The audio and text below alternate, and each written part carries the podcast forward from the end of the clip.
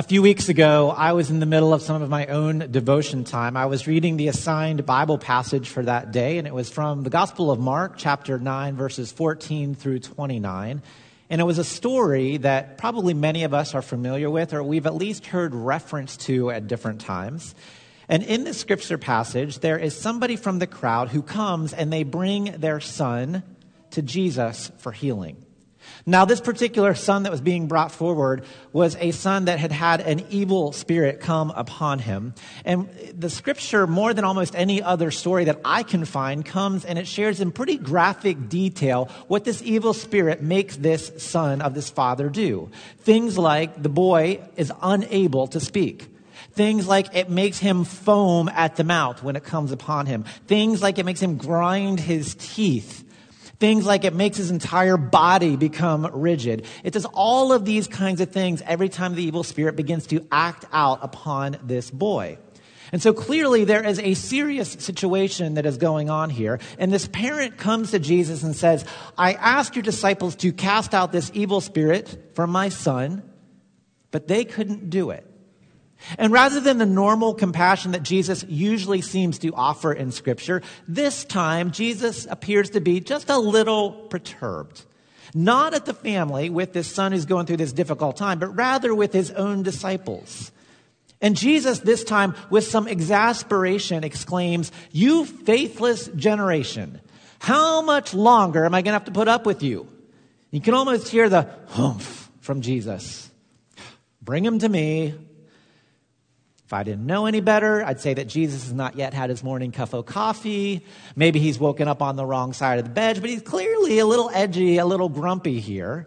So they bring this son to Jesus, and we're told that when the evil spirit sees Jesus, the evil spirit in this boy, it goes ballistic. It throws the young man to the ground. He begins convulsing on the ground. He begins rolling around on the ground. He begins foaming at the mouth. It was awful. And the father of the boy sees this. The father of the boy has seen this many times, and he's desperate to get help for his son. So he looks at Jesus in a sense of desperation and says, Jesus, if you can do anything to make this stop, will you please do so? And Jesus looks at the man and he's like, If, if I can do anything, let me tell you, anything is possible for the one who believes. And then the father gives this great response. And sometime I hope maybe we can do a whole sermon series or sermon even on just this one statement because the father says, I do believe, Jesus. Help my unbelief. What a wonderfully honest, vulnerable statement by the father. So then Jesus looks at the young man and he commands the evil spirit to come out of him. And one more time, the evil spirit makes the boy convulse, makes the boy cry out terribly, and then the evil spirit leaves the young man. And this encounter was so violent, it leaves the young man lying completely still on the ground as if he were a corpse. And many actually thought the boy was dead. But then Jesus reaches down and takes him by the hand and raises him up until he's standing. Now, I've heard that story a number of times, and again, maybe some of you have heard that. But for me, it was when we got to the very end of the story that something struck me as if this was the very first time I'd ever heard this story. Maybe it was in light of this sermon series that we're doing. But the end of the story finishes this way it says So the disciples came up to Jesus and they asked him, and I imagine kind of sheepishly, Hey, Jesus, what's up? Uh, how's come the power that you gave us to cast out demons and to create healing? Why didn't that work for this guy? What gives? Why couldn't we do it for this one? And here's the answer that Jesus gives that I had completely forgotten, and I think it's absolutely incredible. You ready?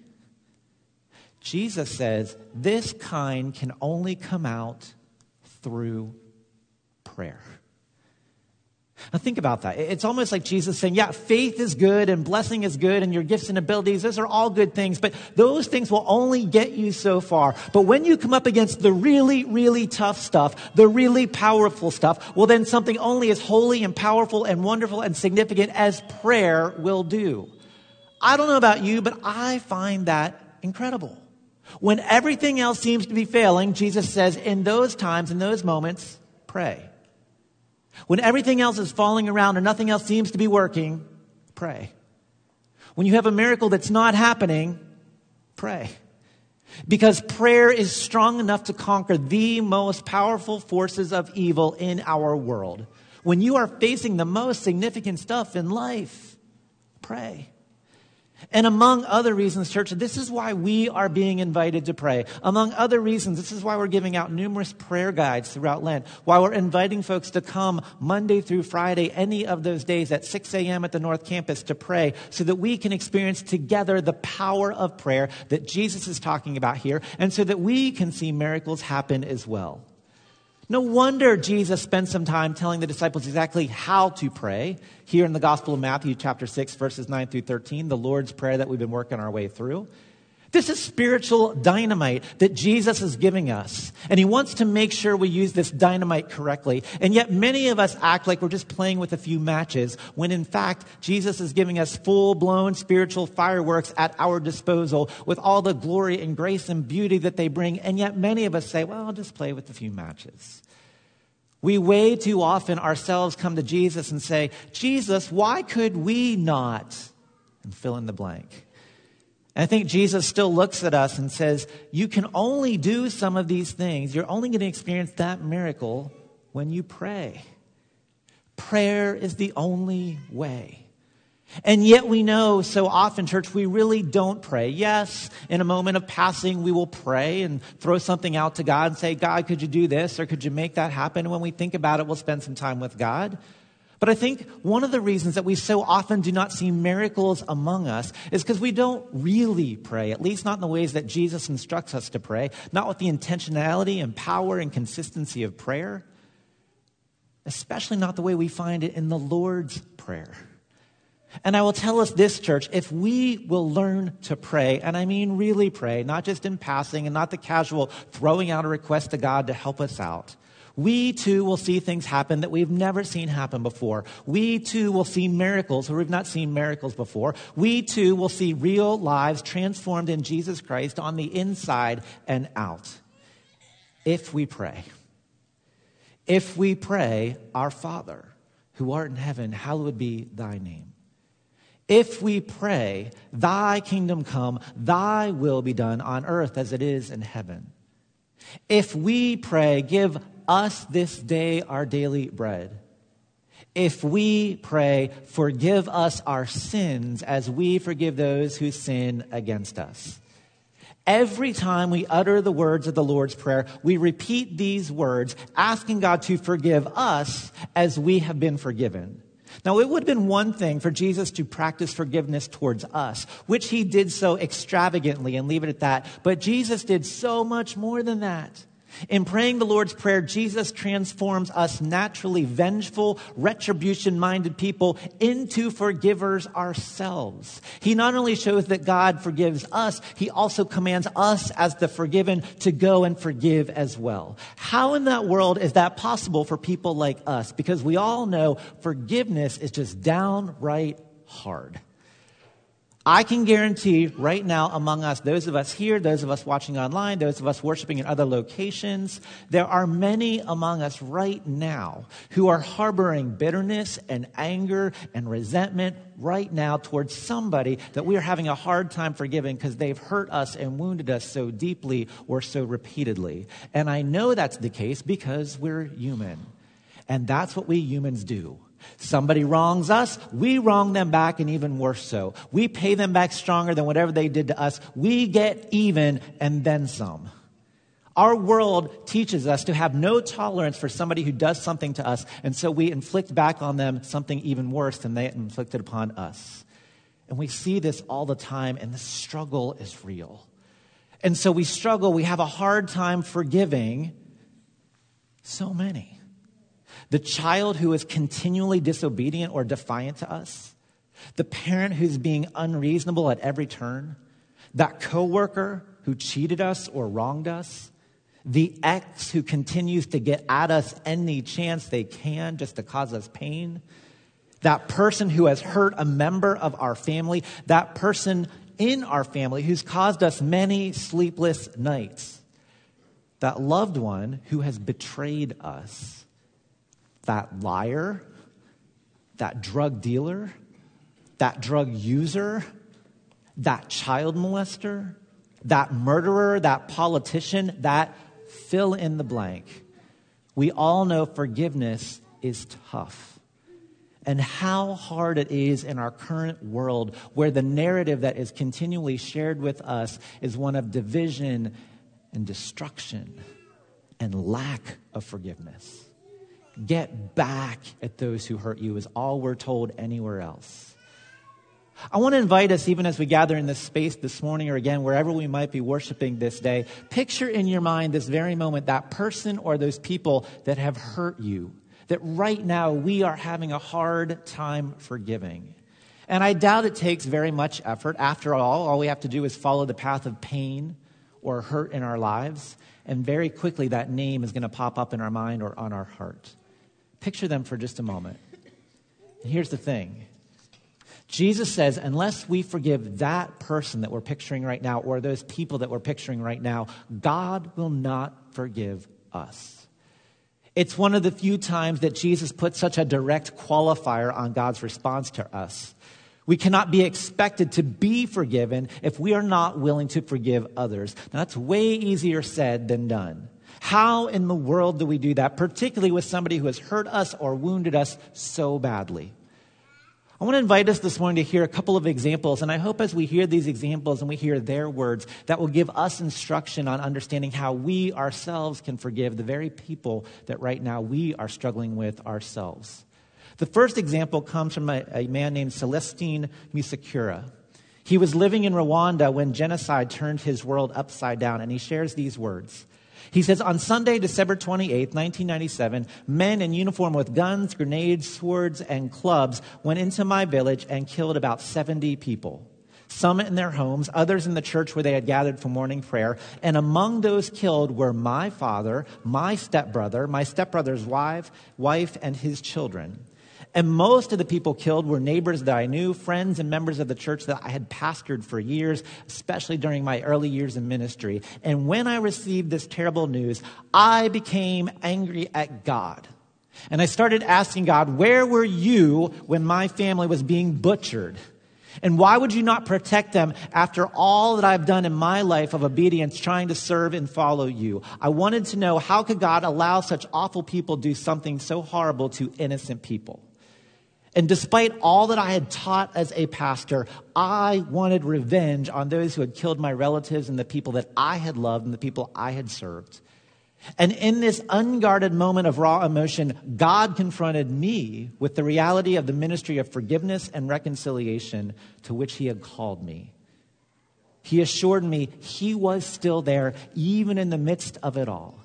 He assured me that my relatives, some of whom I had led to Christ, had finished their journey well. And it was not my responsibility to question where God was when they were killed or who had killed them, but rather to finish the journey well, just like those I had led in my own ministry. And that night, said Musekura, the Lord confronted me with the hardest challenge of my life. And God said to me, You've been teaching others about repentance and forgiveness. You do well in instructing others to reach out in forgiveness. It's now your turn to forgive those who killed your relatives without asking where I was. And it's up to you to make a choice. Either forgive and let me take care of the rest, or fail to forgive and give up your freedom, your joy, and your peace. Because when we fail to forgive, we are giving up our freedom, our joy, and our peace. God continued with Musekura and said, You can either choose to be a hypocrite who teaches what he does not practice, or you can be the wounded healer who gives the healing gift of forgiveness to the undeserving. And then Musekura shared this I had to learn that the Christian view of forgiveness involves the remembrance of divine grace and God's unconditional love and mercy toward humanity. My belief in forgiveness only as a technique was not enough to keep me from bitterness and revenge and resentment. I had to go deeper to the very heart of what faith is all about. I love that, and I hope we will hear that. Belief in forgiveness as a technique is not enough to keep us from bitterness and revenge and anger. We must go deeper to the very heart of faith. I would venture for the very few of us who attempt to truly enter into forgiveness, we usually do it as a technique rather than into the very center of what our faith is all about. Because of God's great grace and mercy and compassion, God performed the unimaginable act of offering a priceless sacrifice in his son Jesus Christ for the forgiveness of our sins, even when you and I were still rebellious. And because of this divine act, the Christian model of forgiveness stresses the granting of unconditional forgiveness to those, the very ones who cause us pain and injury and suffering in this life. This gracious and miraculous act of forgiveness is possible only because of the conviction Christians should forgive just as unconditionally as God in Jesus Christ has already forgiven us. And we recognize this through the work of God's Holy Spirit within us. That means in the very midst of our grief, God shows us the transforming power of forgiveness. In this way, the forgiver pays the cost of forgiveness, even when the forgiven is unaware. Just as God paid our price when you and I were unaware of our own shortfallenness and sinful nature. This is why Romans 5 8 says, While we were still sinners, Christ died for us. Jesus died so that I can be forgiven. And because of this, God teaches us that we choose to also forgive regardless of the actions of the offender. We don't even have to completely be healed from our own wounds before we offer that forgiveness. So that as a forgiven sinner, I'm simply called to forgive. In the Lord's Prayer, Jesus teaches his disciples to pray. In this prayer, Jesus emphasizes the daily practices of forgiveness as a way of maintaining and sustaining our daily relationships. I love this beautiful imagery that's given in the Lord's Prayer. You might remember from last week, we talked about daily bread being needed to get us from one day to the next. It's the same idea in our relationships that from one day to the next, we must offer forgiveness so that our relationships can get from one day to the next. Just as we cannot live without daily bread, we cannot fully live our life in communion with each other and God without the ability to grant and receive forgiveness. In this way, forgiveness is the heart of the gospel. So Jesus instructs us Father, forgive us our sins as we forgive those who sin against us. There was a man named Bud Welch. He served throughout the horror of having his own daughter, Julie, die in the bombing of the federal building in Oklahoma City many years ago. Welch said, At first, I wanted Timothy McVeigh not even to have a trial, I just wanted him to die. But then I realized, he said, I would only contribute to the circle of violence that helped produce Timothy McVeigh to begin with. What good would it do, the first 168 victims of the bombing, to add one more? It's amazing to think that after a, such a horrendous act, somebody could even dare to think about forgiving someone else, dare we say miraculous. How could this man, Bud Welch, whose daughter had died, possibly commit such a heroic act as offering Christ like forgiveness to Timothy McVeigh or anyone else? And yet, it's interesting, if you were to get to know Bud Welch, you would actually find maybe his act wasn't as heroic as we might think. In fact, it might have been somewhat normal, at least by God's standards, if not by ours because he actually had people who encouraged him in his path of forgiveness rather than discouraging him. And it was part of a process in his own soul. And though he had not started out to seek forgiveness, that's where he ended up. And one of the reasons that happened is because when Timothy McVeigh, when this happened, Bud Welch went to Timothy McVeigh's father's house and went into his house to talk to Timothy McVeigh's father. And when he went in, he saw something that caught him completely off guard. He went in and sat down, and as they started to have a conversation, Bud Welch looked up on the mantle. And there on the mantle, in the house of Timothy McVeigh's father, was a graduation picture of Timothy himself. And Welch shared that when he saw that picture, he just broke down and cried and wept because he realized here was another father just like him who was on the verge of losing his child. And when he realized that, there was then a bond of kinship through grief. And when that happened, there was a sense of sympathy and compassion that began to be evoked within him. And the forgiveness that at first seemed so impossible in our dog eat dog, modern world of the survival of the fittest, where only those with swagger and the most powerful survive, suddenly this concept of forgiveness became a little bit easier to understand. The compassion became the gateway to the forgiveness. and a miracle of forgiveness was then possible. Father, forgive us our sins as we forgive those who sin against us. I want to lift up one more example of forgiveness here this morning. And if you're a sports fan, maybe you've heard of this, but even if you're not a sports fan, this relates to all of us. Uh, there's a man named Monty Williams. He is the assistant coach with the Oklahoma City Thunder NBA basketball team.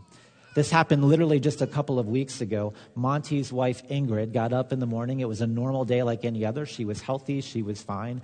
She got in her car and was running an errand, going about her normal business. And through absolutely no fault of her own, another car came and, through an accident, swerved over and hit her car head on.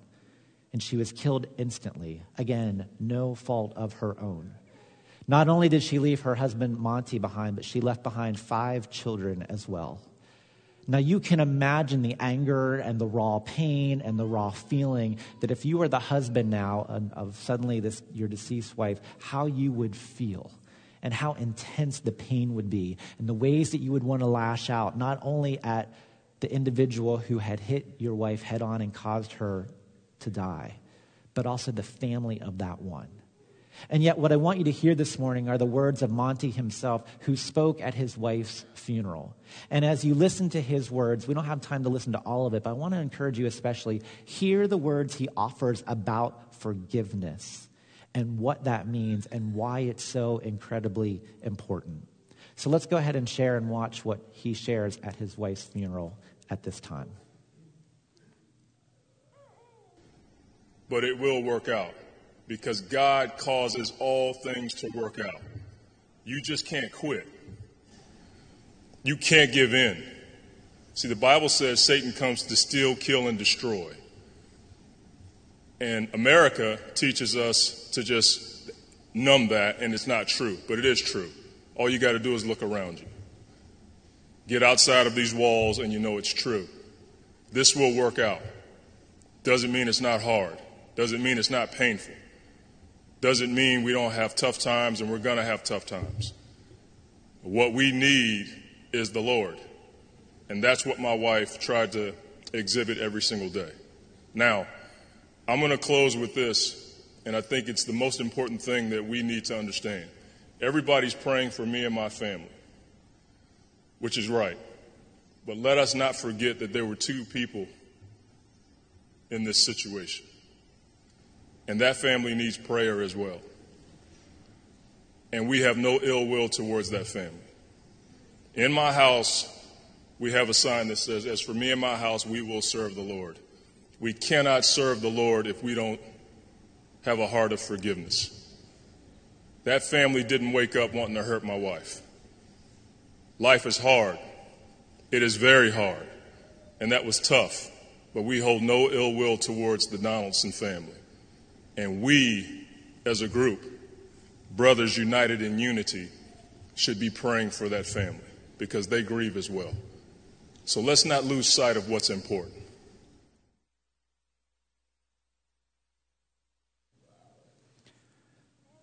So let's not lose sight of what is important. Let us not lose sight of what is important. In a world that would say, get back, pay back, sue, divide, tear down. It's almost miraculous that Monty Williams could stand and say so very clearly offer forgiveness. Let's not lose sight of what is important. Church, we live in a world that seeks constantly to tear down and divide and tear apart and accuse. And yet, Monty comes and his words remind us that in the miracle of forgiveness, a better world is created. A world of life and unity and grace that can move us forward together. This is why Jesus comes and instructs us to pray the miracle of forgiveness. Lest we dare to forget, it was the prayer of forgiveness that ended apartheid in South Africa so many years ago when people thought there's no way it could happen. It would take a miracle for that to happen. It would take a miracle for unity to occur and division to be wiped away. It will take a miracle, and it happened because the prayer of forgiveness occurred. It was the prayer of forgiveness that helped keep racial tensions from boiling over in South Carolina not too long ago at the Emanuel African Methodist Episcopal Church, where a white man came in and shot and killed nine people during a prayer meeting. It is miraculous that so much more did not happen because there were people through the miracle of the forgiveness of prayer and offering forgiveness through the prayer that kept things in check and allowed healing to be able to occur in what could have been a much worse situation. It was the prayer of forgiveness forgiveness offered by the Amish community in Lancaster County, right here in Pennsylvania. 10 years ago, to a shooter who had come into the schoolhouse and shot 10 young schoolgirls that showed the world a different way, a way that brought healing and comfort and beauty rather than division and pain. That is absolutely miraculous. So when our memories are short and we think that this could not possibly occur, may God do whatever God needs to do to remind us and show us forgiveness through prayer miraculously can bring healing where we think it cannot occur.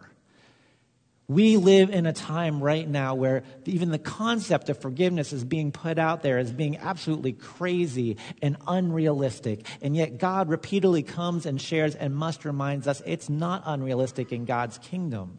There is a narrative out there that says, don't believe in forgiveness. And the only places that that narrative leads is to places of division and hate and destruction. And God comes to us and says, every single day, I want you to pray this prayer Father, forgive us, just like we are in the practice of, practice of forgiving others. And through that, God's grace and God's beauty still will reign. Maybe you come here today and maybe you feel like such a miracle is beyond you. Maybe you feel like if you knew the pain and the difficulty that this person or these people are causing me, you would know there's no way that I can come and forgive them. And I'm here to tell you this morning in the words of Jesus, pray and then the miracle can happen. This kind of thing can only happen and come about by prayer. Believe me, it can happen. I love the way my former dean described it. He says, Forgiveness is not so much a word spoken or a feeling felt as it is an embodied way of life in an ever deepening friendship with God and others. Forgiveness ought not simply be focused on the absolution of guilt, rather, it ought to be focused on the reconciliation of brokenness and the restoration of communion. And that's it. Forgiveness is not just about forgetting the bad. It's about moving into reconciliation and healing and wholeness. It's not just about the absence of bad. It's about the furthering of good. And this is why in this prayer, Jesus gives us these words to pray. Because when we pray and when we experience the miracle of forgiveness, we are again swept into, up into the cosmic work of God and what God is doing in our world to bring about God's grace and God's beauty and God's mercy. Do you feel like you need a miracle? Would you like to experience transformation right here and right now? Then, by the grace of God, may we pray and forgive, just like God forgives us. And again, maybe we're thinking, I just can't do that. It would take a miracle. Then I would say to us, remember, some miracles only happen by prayer.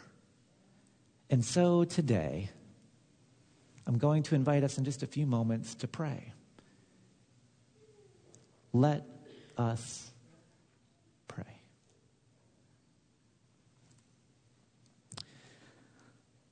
Lord God, it does not take a lot of effort on our part to picture one or many who have hurt us. We picture them now before you. And God, we pray that no matter how hard it is for us here this morning, that we might experience the miracle of your forgiveness and offer forgiveness to them. And so, God, let us take some extended moments right here, right now. And while we picture those ones who have hurt us, lift them before you in a time of prayer. Let us pray, Father, forgive us our sins as we forgive those who sin against us.